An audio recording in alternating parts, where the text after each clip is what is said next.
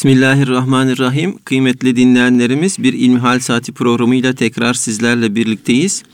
Yüce Rabbimizin selamı, rahmeti ve bereketi hepimizin üzerine olsun bu mübarek günlerde. Efendim Hicri 1440 yılının Zilhicce ayının 10. günü Kurban Bayramı'nı idrak ettik. Elhamdülillah tüm dinleyenlerimizin ve tüm İslam aleminin bayramını tekrar tebrik ediyoruz. Hayırlara vesile olsun diyoruz. Değerli hocam, bayramla ilgili olarak sizler ne söylemek istersiniz? Programımıza bununla başlayalım. Elhamdülillahi Rabbil Alemin ve salatu ve selamu ala Resulina Muhammedin ve ala alihi ve sahbihi ecmain.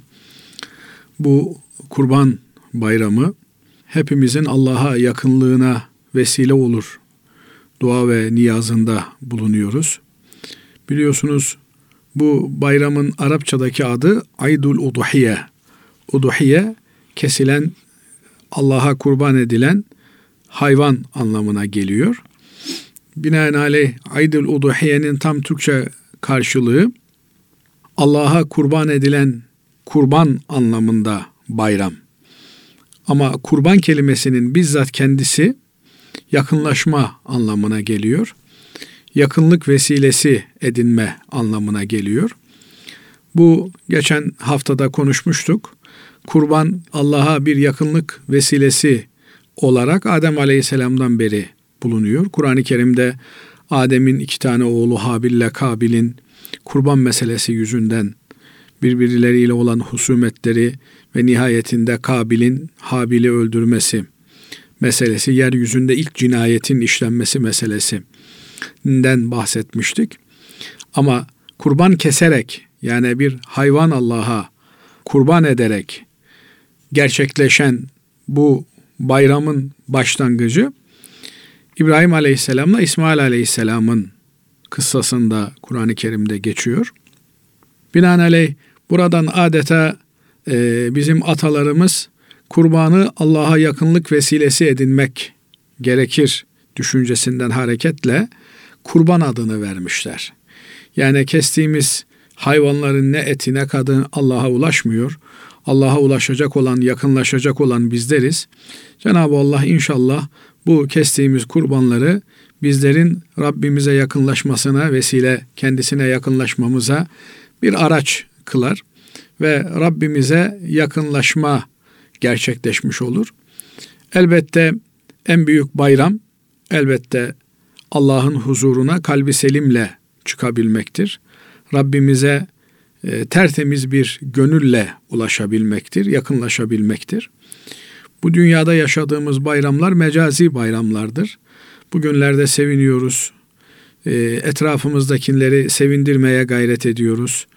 Başlıdan tabi öncelikli olarak annemizi babamızı ziyaret ederek bu kurbanın neşesini yaşıyoruz. Onlarla beraber olmaya gayret ediyoruz. Onları sevindirmeye gayret ediyoruz. Maalesef e, gittikçe memleketimizde bozulan bir durum söz konusu. Çocukları memnun edelim de anne baba küsmüş, darılmış, gücenmiş pek oralı olunmuyor maalesef. Allah muhafaza etsin. Oysa Allah'ın rızası ananın babanın rızasını kazanmaktadır. Allah'ın öfkesi de anayı babayı kızdırmakta, gücendirmektedir. Bu yönüyle bayramları vesile etmiş olduk inşallah. Anneleri babaları sağ olanlar onların yanında bayramı geçirmeye gayret etmişlerdir. Anne babalarını bu dünya aleminde yitirmiş olanlar da onlara Kur'an-ı Kerim okumak suretiyle, onlar adına hayır hasenat yapmak suretiyle onları memnun etmeye çalışmışlardır. Ala hal bu bayramlar eşin dostun bir araya geldiği, sevinçle e, Allah'a kul olmanın mutluluğunu beraberce yaşadığımız günlerdir. Cenab-ı Allah nice böyle bayramlara idrak etmeyi bütün ümmeti Muhammed'e nasip ve müyesser eylesin. Tabi yeryüzünün çok önemli bölümlerinde zulüm hakimken, haksızlıklar yapılıyorken bir Müslümanın dünyanın neresinde olursa olsun ağız tadıyla bir bayram yapması mümkün değil.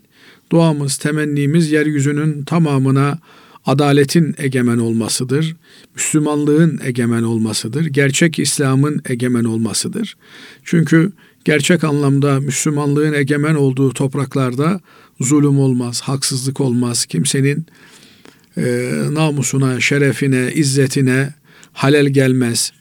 Rabbim inşallah bu noktadan da hakiki bayramları yapabilmeyi hepimize nasip ve müyesser eylesin. Amin. Allah razı olsun hocam. Değerli hocam dinleyicilerimizden bize e, ulaşan sorular var. İlki şöyle. Ev oturduğumuz ev eşimin ben de emekliyim. 20 senedir eşimin adına kurban kesiyoruz. Kurban parasını ben veriyorum. Kurban sevabı benim mi eşimin mi oluyor? Şimdi buradan anlaşıldığı kadarıyla e, Basri Hocam ailecek bir kurban kesiliyor. Evet. Elbette kurban mali bir ibadet olduğu için kurbanı almak, kurbanın ödemesini yapmak önemli. Ama e, burada anlaşılan eşlerden bir tanesi kendi parasını ödeyerek aldığı kurbanı diğer eşinin namına kesmiş, kestirmiş oluyor. Allahu alem ikisi de aynı sevabı kazanırlar. Çünkü bir sevabın kazanılmasına aracılık yapmak o sevabı bizzat kazanmak anlamına gelir. Efendimiz Aleyhisselatü Vesselam eddallu alel hayri kefailihi buyuruyor. Hayra delalet eden, hayır yolunu gösteren, hayrı kolaylaştıran kimseler de o hayrı işlemiş gibi sevap alırlar diyor. Şimdi burada kardeşimiz demek ki elinde nakdi bulunmayan eşine kurbanı satın almış, bir nevi hediye etmiş oluyor. Eşi de kurbanı kendi kurbanı olarak kesiyor. Binaenaleyh tabiri caizse e, kurban kesmesine birinin yardımcı oluyor. Ona kurbanlık alıyor. Bu yönüyle baktığınızda elbette o da o kurbanın sevabına ortak olmuş oluyor. Burada herhangi bir tarafın sevabından da bir eksilme olmadığını Hazreti Peygamber aleyhissalatü vesselam Efendimiz buyuruyor. Her ikisi de inşallah bir kurban kesmiş sevabı almış olurlar. Tabi bu ibadetlerimizde en önemli husus bunları katışıksız, riyasız, gösterişsiz, desinler endişesi olmadan Allah için yapabilmek. Allah'a bir yakınlık vesilesi edinebilmek bunları. Bütün ibadetler Cenab-ı Allah'a bir kurbiyet vesilesidir. Eğer kabul olursa bu ibadetlerimiz biz Rabbimize yakınlaşmış oluruz. Bir hadisi kutsi'de Cenab-ı Mevla Hazretleri buyuruyor ki kulum bana yaklaşır, yaklaşır, yaklaşır. Öyle bir vaziyet alır ki ben onun gören gözü, işiten kulağı, tutan eli, yürüyen ayağı olurum. Yani kulum tamamen bütün tasarruflarında, bütün eylemlerinde, bütün fiillerinde benim rızamı gözetir hale gelir. Acaba bu yaptığımdan Rabbim memnun mu? Acaba bu dinlediğimden Rabbim memnun mu? Acaba bu baktığımdan Rabbim memnun mu diye bu hassasiyeti her zaman gözetir. Şimdi biz insanların içerisindeyken elbette işte hadi kendi adıma söylemiş olayım. Sen bir hocasın, her şeyi yapamazsın. Saygınlığın var, taşıdığın rütbenin hakkını vermen lazım diye birçok şeyden kendimizi alıkoyuyoruz. Ama tek başımıza iken, yalnız iken, bizi gözetleyen, gören kimse yok iken eğer aynı hassasiyeti devam ettirebiliyor isek, baktığımdan Rabbim razı mı, tuttuğumdan Rabbim razı mı, gittiğim yerden Rabbim razı mı diye bunları aklımızdan çıkartmadan hayatımızın omurgasına yerleştirebiliyorsak o zaman hakikaten biz Cenab-ı Allah'ın sevdiği, razı olduğu kulları zümresine girebiliriz. Bütün duamız, niyazımız Cenab-ı Allah bizi bu kullarından eylesin. Evet. Değerli hocam bir diğer sorumuz şöyle bize ulaşan. Diyor ki e, muhterem hocam besmelesiz başlanan her işin sonu hayırsız olur mealinde bir hadis-i şerif var her işte besmele çekilmeli mi yoksa besmele çekilmeyecek olan yerlerde var mıdır? Tabi şimdi insanın eylemleri hayır eylemler ve şer eylemler olarak ayrılırlar. Bir yönüyle de şöyle bir ayrım yapmış bazı alimlerimiz. Besmele çekilebilecek eylemler, besmele çekilemeyecek eylemler. Besmele çekilemeyecek eylemlerle Müslümanın işi olmaz. Mesela şarap içerken bir adam besmele çekecek olsa Allah muhafaza etsin dinden imandan çıkma tehlikesi olur. Niye? E besmele Allah'ın bu işi hayırla sonuna erdir anlamına geliyor. Senin adınla başlıyoruz. Senin adınla başlayan bir iş hayırlı olur. Çünkü hadisi şerifin dolaylı anlamı da o. Besmelesiz başlayan işler bereketsiz olursa besmele ile başlayan işlerde ne olur? Bereket olur, devam olur, çoğalır. E şimdi eğer bir haramın başında besmele çekilirse burada o haramı teşvik etmek olur. O haramı tervic etmek, promot etmek olur.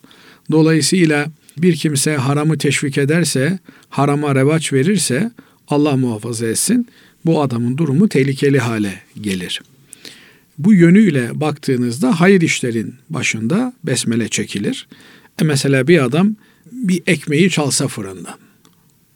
Çaldığı bu ekmeği yerken besmele çekebilir mi? Haram işlemişsin. Ya o ekmek sana haram. O harama besmele çekilmez. Veya e, çok özür dilerim dinleyicilerimizden bir haram iş işliyor adam. E, besmele çekiyor. Bu, bu aklın mantığın kabul edeceği bir şey değil. Ama e, adam kendi eşiyle birlikte olurken besmele de çeker. Allah'ım bize şeytandan uzak tut, şeytanı bizden uzak tut, bize vereceğin evlat rızkına şeytanı bulaştırma diye dua ederek eyleme başlar. Yani her şeyin bir duası, bir besmelesi vardır hayır cihetinde ise. Ne bileyim bir cami açarken besmele ile camiyi açar ama kiliseyi besmele ile açmaz, açamaz. Niye? E, kilisede çünkü Allah'a şirk koşuluyor. Yani şimdi tek olan Allah'ımız ilahukum ilahun vahid. Allah tek ilahtır. Sizin ilahınız tektir malindeki ayette bir tane Allah'ımızın olduğu bize Kur'an-ı Kerim'de haber veriliyor. Ama kilise dediğin işte e, İsa da Allah, Meryem İsa'nın ana tanrıçası vesaire abuk subuk bir takım inançlar söz konusu. Binaenaleyh bir Müslüman için söylüyoruz tabi. Yani Hristiyanlar da Allah'a inanıyorlar nihayetinde. Onlar da Allah adına biz bu kiliseyi açıyoruz diyebilirler. Fakat bir Müslüman için e, gafleten olursa hadi bir şey diyemeyeceğiz ama bile isteye kasıtlı olarak böyle bir şey yapıyorsa tabi bu durum tehlikeli. Cenab-ı Allah yanlış yerde besmele çekmekten bizleri muhafaza eylesin. Amin. Besmeleyi düzgün olarak çekmek lazım. Düzgün olan yerlerde çekmek lazım. Besmele Allah'ın adıyla bir işe başlamaktır. Bereketi Cenab-ı Allah'tan ümit ederek, umarak bir işe başlamaktır. Evet. evet. Değerli hocam diğer bir soru şöyle bize Sultanbeyli'den e, ulaşmış. Araba kullanırken şoför aynı anda namaz kılabilir mi? Şoför aynı anda namaz kılabilir mi? Şimdi Efendimiz yani devam ediyor hocam vesselam, çok özür dilerim devam ediyor. Hem araba kullanıp hem de ima ile namaz kılan arkadaşım var. E, bu uygun mu diyor. Şimdi Efendimiz Aleyhisselatü Vesselam deve üzerinde giderken devenin üzerinde namaz kıldığı rivayet ediliyor. İma ile namaz kıldığı rivayet ediliyor. Bu güçlü de rivayetler bunlar. Fakat devenin üzerinde giderken e, bir güzergahta gidiyorsanız deve devam ediyor. Dolayısıyla burada namazınızı kılmanız durumunda çok bir eylem ihtiyacınız söz konusu değil. Belki devenin yularını bir tek elinizde tutma ihtiyacınız olur. Deve kendi istikametinde gidiyor. Fakat araç kullanmaya sıra gelince özellikle de şehir içerisinde araç kullanmaya sıra gelince tabi direksiyon sizin elinizde. Siz kendiniz o direksiyonu kumanda ediyorsunuz. Şimdi bu ikisi arasında şöyle bir fark söz konusu. Birinde siz aktifseniz, failseniz yani aracınızı kullanırken failseniz la teşbih kendiniz yürüyorsunuz diye düşünün. Sağa dönüyorsun, sola dönüyorsun. Kendin e, bu dönüşlere kumanda ediyorsun. Ama devenin üzerinde giderken sen fail yani aktif durumda değilsin. Pasif durumdasın. Deve gidiyor, siz sadece devenin üzerindesiniz. Gemi gidiyor, siz geminin içerisinde bir e, fert olarak bulunuyorsunuz. Evet. Şimdi yeni çıkacağı hatta çıktığı söylenen şoförsüz araçlarda bu mümkün. Yani şoförsüz bir araca oturmuşsunuz arka koltuğa veya şoförlü araçta olabilir. Arka koltuğa oturmuşsunuz. Arka koltukta giderken namazınızı kılmanız bırakın olur mu olmaz mı müstahap denir hatta. Peygamber aleyhissalatü vesselam Efendimizin sünnetine iktida niyetiyle yapılmış olursa sünnet olarak da değerlendirilebilir. Fakat e, Hanefi mezhebi e, namazla ilgili şöyle bir kuraldan söz eder. Eğer namazda e, dışarıdan bakan bir kimse bu adam namaz kılıyor izlenimine sahip olmazsa o eylemler namazı bozucu eylemlerdir. İşte bir adam mesela e, habire başını kaşıyor. Bu adam namaz kılmıyor diye düşünürse dışarıdaki biri. Onun için de demişler ki ameli kesir yani namaz dışı eylem ne kabul nedir? İki eliyle bir fiili yapıyorsa demişler bu namaz dışı eylem e, sayılır.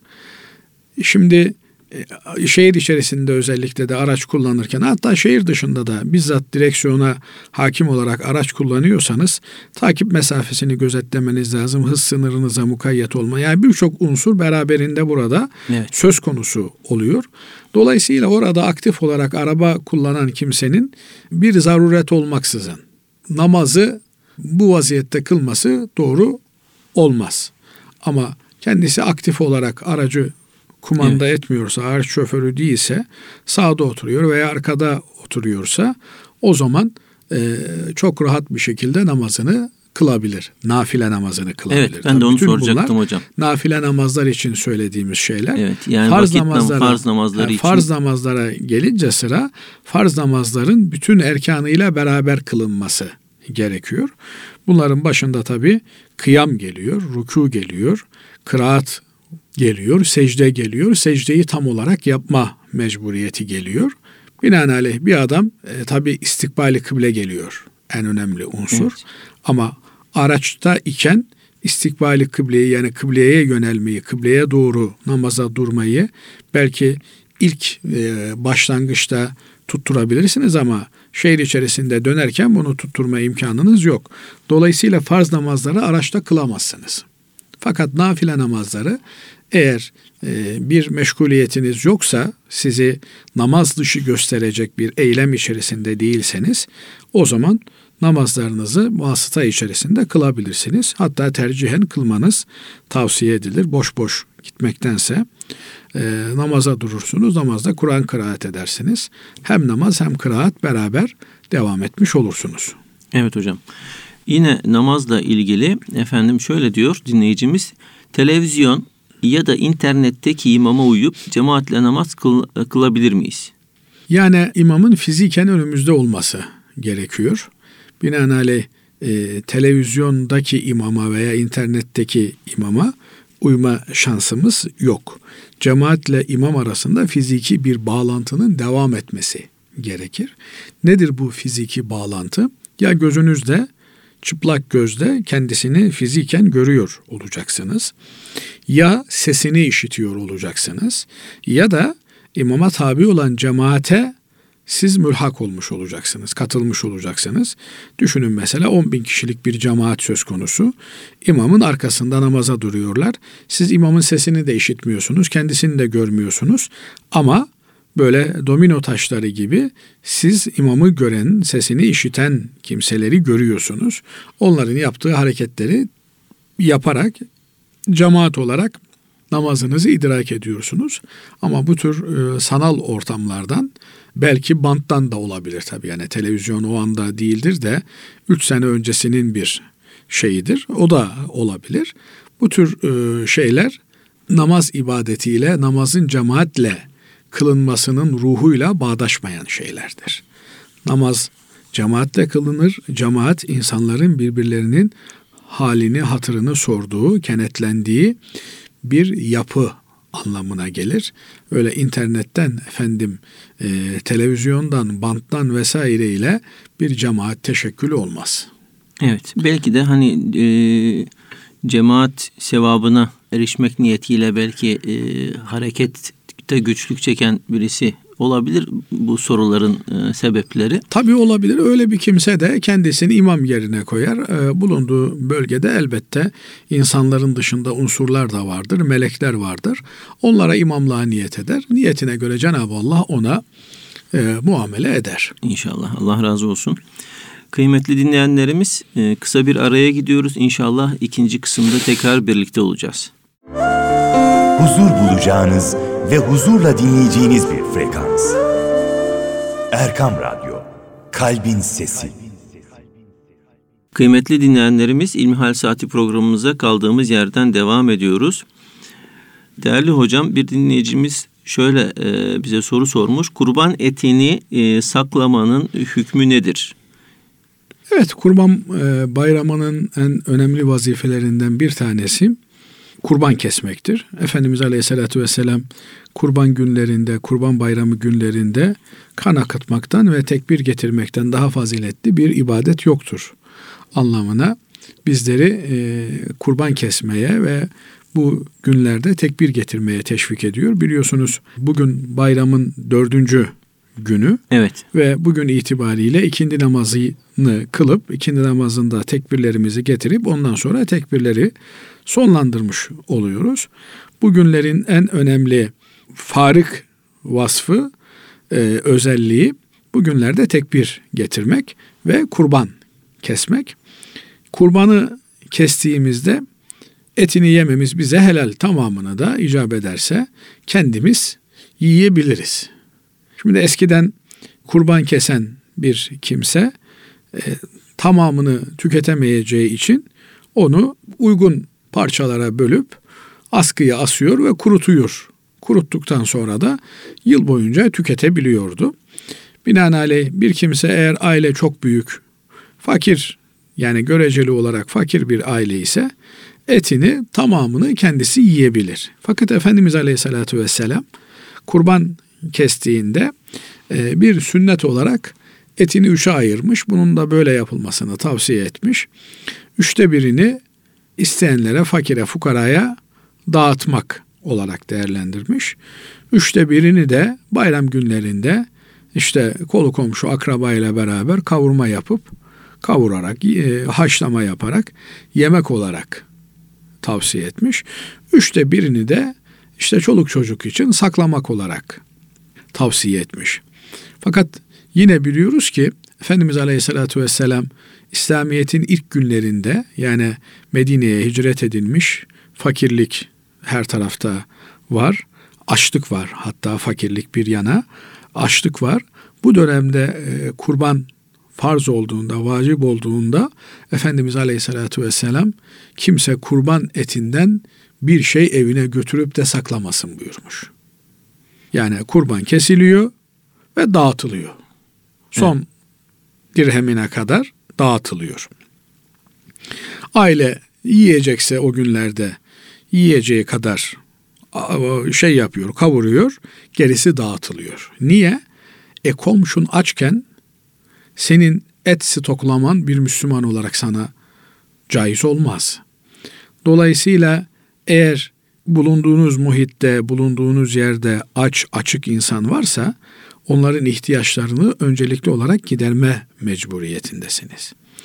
Efendim ben Afrika'ya 8 tane kurban verdim, işte Balkanlara 12 tane kurban verdim, bir kurbanı da bana çok mu görüyorsunuz? Ya benim çok görmem, az görmemle alakalı bir şey değil. Senin oturduğun binanın yanındaki gece konunda hasta insan var, yetim çocuk var ve onlar et yiyemiyorlar. Sen bütün dünyayı doyursan ne olur ki?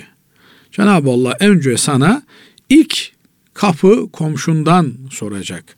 Sen etrafına baktın mı kapı komşuna ziyarette bulundun mu? Onların bir ihtiyacı var mı? Baktın mı? Evet. Yok ya Rabbi ben onlara bakmadım ama e, bütün Afrika'ya et dağıttım. Hiçbir faydası yok. Hiçbir faydası yok. Tamam bu Afrika'daki kardeşimizin belki bir günlük iki günlük karnı doydu Allah razı olsun. Ama o yanı başındaki insanın etsiz, aşsız, yemeksiz kalan insanın hesabı senin boynuna asılı olarak kaldı. Dolayısıyla e, burada evet ölçümüz şu. Hepimizin bildiği üçe bölünür. Üçte biri fakire dağıtılır. Yani mahallede kesemeyenlere dağıtılır. Üçte biri e, mahalleliyle, akrabayla beraber bayram ziyaretlerinde yenir, bitirilir. Üçte biri de çoluk çocuğa bırakılır. Normal zamanların usulü adeti bu. Evet. Şimdi mesela vakfımız bünyesinde de Aziz Mahmut Hüdayi Vakfı bünyesinde de kurban kesiliyor. Evet. Ee, kurban kesilirken deniyor ki üçte birini biz fakir fukaraya dağıtmak üzere alıyoruz. Tamam sen diyebilirsin ki benim kurbanımın üçte biri fakir fukaraya dağıtılmak üzere alındı. Ben o üçte birlik kısmını yerine getirdim. Yani üçte biri kolu komşu akrabayla beraber yenecekti. Ama buna rağmen tabii senin alt komşun, üst komşun hayvan kesmemişse, e, kurban bayramı günlerinde bile evine et girmiyorsa, e senin o kalan üçte ikilik kısmın üçte birinden bunlara vermen gerekir. Dolayısıyla Müslüman insan hissiyatlı insandır. Evet. Diğer gam insandır. Etrafında, çevresinde ne olup bittiğine bakan bir insandır. İcap ediyorsa sen yemezsin. Ama kolu komşu etrafında kurban bayramında hiç olmazsa bir miktar et bekleyen insanlara e, et ikram edersin. Evet. Olmadı imkanın var. Şöyle gidersin diyen kasaptan birisini alırsın. du- duydum geçenlerde hocam. Yani diyor ki adam evine son lüks derecede tadilat yapıyor ama kurban geldiğinde kurban kesmiyor. Sonra komşularının gözüne bakıyor diye böyle bir şikayette bulunuyordu. Bunu da herhalde yani e, insanlarımızın hani e, evine e, tadilat yapıyor son derece hani lüks şeyi değiştiriyor e, içindeki malzemesini. Şimdi hocam eve gereksiz olan tadilatı yapmak şeytana tabiri caizse ibadet etmek demek. Şeytana tapınmak demek. Yani illa şeytana tapınmak için şeytanın büstünün heykelinin bulunduğu bir meydana gidip de orada seccadeyi serip önüne secde etmek anlamına gelmiyor. İhtiyaç yokken yani gidip de eğer e, evinin mobilyasını değiştiriyorsa bir insan bu şeytana ibadetin başka bir türlüsü. Çünkü şeytan bu tür vesveseleri verir insana. Ama kurban Allah'ın emrettiği bir ibadet. Peygamber aleyhissalatü vesselam Efendimiz de burada kolu komşunun gözetilmesini istiyor. Yani bir adam bataklığa batmış diye şeytanın e, emirlerine kendini vazifeli addetmiş diye onu e, Müslüman olmaktan çıkartacak halimiz yok.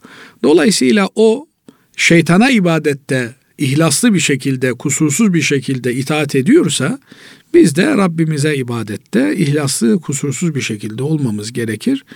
Biz üzerimize düşeni yaparız. Vereceğimiz işte bir e, Evet. dilim et onu veririz. Şeytan onu verdirtmemek için efendim evine tadilat yapıyordu da şunu yapıyordu da bunu yapıyordu. Biz kendi yaptığımız tadilatlara bakmak durumundayız. Kendi israfımızı, kendi e, yakışık almayan tasarruflarımızı hesaba katmalıyız. Yoksa e, bir Müslüman efendim o öyleydi de böyleydi de vereceğimiz bir dilim etin pazarlığını yapmak da doğru değil. Evet. Selamünaleyküm. Peygamber Efendimiz hacamatı ne kadar zaman aralıklarda yapardı? Ne kadar süre geçmesi gerekiyor ve bugün hastane ortamlarında yapılan ıı, sünnete uygun mudur diye soruyor bir dinleyicimiz değerli hocam. Şimdi hacamat Efendimiz Aleyhisselatü Vesselam e, yaptırdığına dair üçlü rivayetler var. Hacamat kan aldırma e, kabaca ifadesiyle. Bunun e, ne şekilde aldırıldığı detaylı bir şekilde kitaplarımızda mevcut. Fakat benim böyle bir ön hazırlığım olmadığı için bu noktada yanlış bir şey söylemekten e, iştinab ederim. Bu bir tedavi yöntemi e, hacamat. Ağırlıklı olarak da koruyucu tedavide kullanılan bir yöntem. Biliyorsunuz dinimizin tıbba bakışı bir hastalık geldikten sonra o hastalığı tedavi etmekten daha ziyade hastalık gelmeden koruyucu hekimlik cihetiyle Efendimiz Aleyhisselatü Vesselam tavsiyelerde bulunuyor. Çok hayati tavsiyeleri var Efendimiz Aleyhisselatü Vesselam'ın. Bunlardan bir tanesi de bu hacamatın yapılması. Elbette vücudu rahatlatıcı yönüyle hem koruyucu hekimlikte hem de tedavi amaçlı hacamat kullanılıyor. Uzmanlarına müracaat ederek e, bunu yaptırmak lazım. Bu gibi noktalarda Efendimiz ne kadar sıklıkla yapardı diye e, sormak da doğru değil kanaatindeyim. Çünkü bu bir tedavi yöntemi olduğu için ister e, hastalık geldikten sonra olsun isterse hastalığı önlemek maksadıyla olsun bu kişiden kişiye bünyeden bünyeye değişen bir şeydir. Binaenaleyh ihtiyaç varsa her günde yapılabilir ama bunun e, vücuda, vücudun e, yapısına uygunluğu işin uzmanları tarafından e, kontrol edilecek ve uygulanacak şeylerdir. Efendimiz Aleyhisselatü Vesselam'ın diğer bir koruyucu hekimliği de perhiz meselesidir.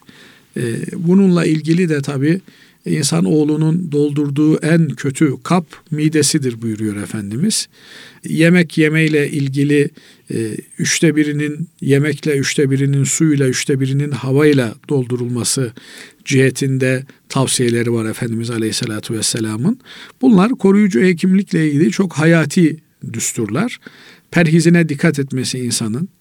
Eğer bir hastalığa yakalanmışsa bu hastalığı devam ettiren yiyeceklerden kaçınması meselesi. E, aslında temelde herkes kendinin bir yönüyle de doktorudur. Eğer yediğiniz bir şeyin size dokunduğunu hissediyorsanız onu yememeye, terk etmeye dikkat etmeniz gerekiyor.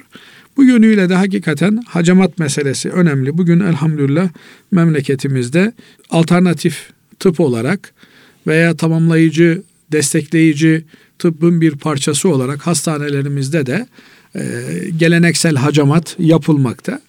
Buralarla da irtibatlı olarak insan ihtiyaç olduğu sürece hacamat yaptırabilir. Evet Allah razı olsun. Kıymetli hocam son sorumuz da şu olsun. Efendim hac ibadetini yapan büyüklerimiz, hacılarımız e, ülkelerine dönecekler. Döndükten sonra bir hacının dikkat etmesi gereken şeyler nelerdir? Şimdi hac ibadeti dinimizin temel beş ibadetinden bir tanesi. Efendimiz Aleyhisselatü Vesselam İslam beş esas üzerine bina edilmiştir diyor. Bunlardan bir tanesi de ve haccül beyt Allah'ın evini hac etmek. Namaz kılmak neyse, zekat vermek neyse, oruç tutmak neyse hac etmek de o. Belki hac ömürde bir defa olduğu için biraz daha böyle e, göze gelen bir şey olmuş oluyor. Evet. E, dolayısıyla e, artık Hacı Efendi ünvanını veya Hacı teyze rütbesini e, hacca gidenler kazanıyorlar. Bu yönüyle de kendilerine bir paye biçmiş oluyorlar. Önemli olan Müslümanlığın e, zamana ve mekana munhasır olarak değil, ömür boyu ve her yerde yaşanır bir halde olması. Özellikle de Kabe'de, Meş'aril Haram'da, bu e, mübarek beldelerde daha yakın bulunup da gelmiş olan insanların o depoladıkları tabiri caizse maneviyatı e, birden tüketmemeleri gerekiyor. Yani o feyzin, o ruhaniyetin üzerlerinde sinmiş halinin e, devam etmesine gayret etmeleri gerekiyor. Nasıl haçta yalan yok, kötü söz yok, insan bir kıvama alıştırılıyor. İhramla beraber bir takım şeylerin yasak olduğu hissi onda uyanıyor. Ee, mesela normal zamandayken bir dalı kopartabilirsin bir şey değil ama ihramlıyken kopartamazsın. Bir hayvanı avlayamazsın. Ee, dolayısıyla böyle özel bir insan e, statüsüne geçiyor hac ibadetini yapan bir kimse. Bunu ömür boyu korumaya gayret etmek lazım. Bütün ibadetler böyle. Ama hac ibadeti eğer makbul bir haçsa Efendimiz Aleyhisselatü Vesselam diyor ki bunun mükafatı anasından doğduğu günkü gibi tertemiz, günahsız olmasıdır kişinin diyor. Düşünsenize sıfır kilometre ile hayata yeniden başlıyorsunuz. Bir hayat yaşamışsınız iyisiyle, kötüsüyle, yokuşuyla, inişiyle. Ama şimdi size yeniden tertemiz bir sayfa açılmış. Bu sayfaya mümkün mertebe bir e, kara çalmamaya dikkat etmek lazım. E, yani eskiden e, namazı kazaya bırakan biri ise bundan sonra çok daha dikkatli olmalı. Orucuna, namazına, kul hakkına. Yani hac evet bütün e, eksiğini, gediğini insanı siliyor. Doğduğu günkü gibi yapıyor ama kul hakkını temizlemiyor. Kul hakkını temizlemek kula kalmış. O da hesabını yapıp kimsenin hakkına girmemeye gayret etmeli ve bu rütbe ile beraber ahirete intikal edebilmenin imkanlarını araştırmalı ve buna göre bir hayat sürmeli. Allah razı olsun hocam. Teşekkür ediyoruz. Değerli dinleyenlerimiz tekrardan hepinizin Kurban Bayramı'nı tebrik ediyoruz. Yüce Rabbimiz hakkımızda hayırlısını eylesin. Hepinizi Allah'a emanet ediyoruz efendim. Hoşçakalın.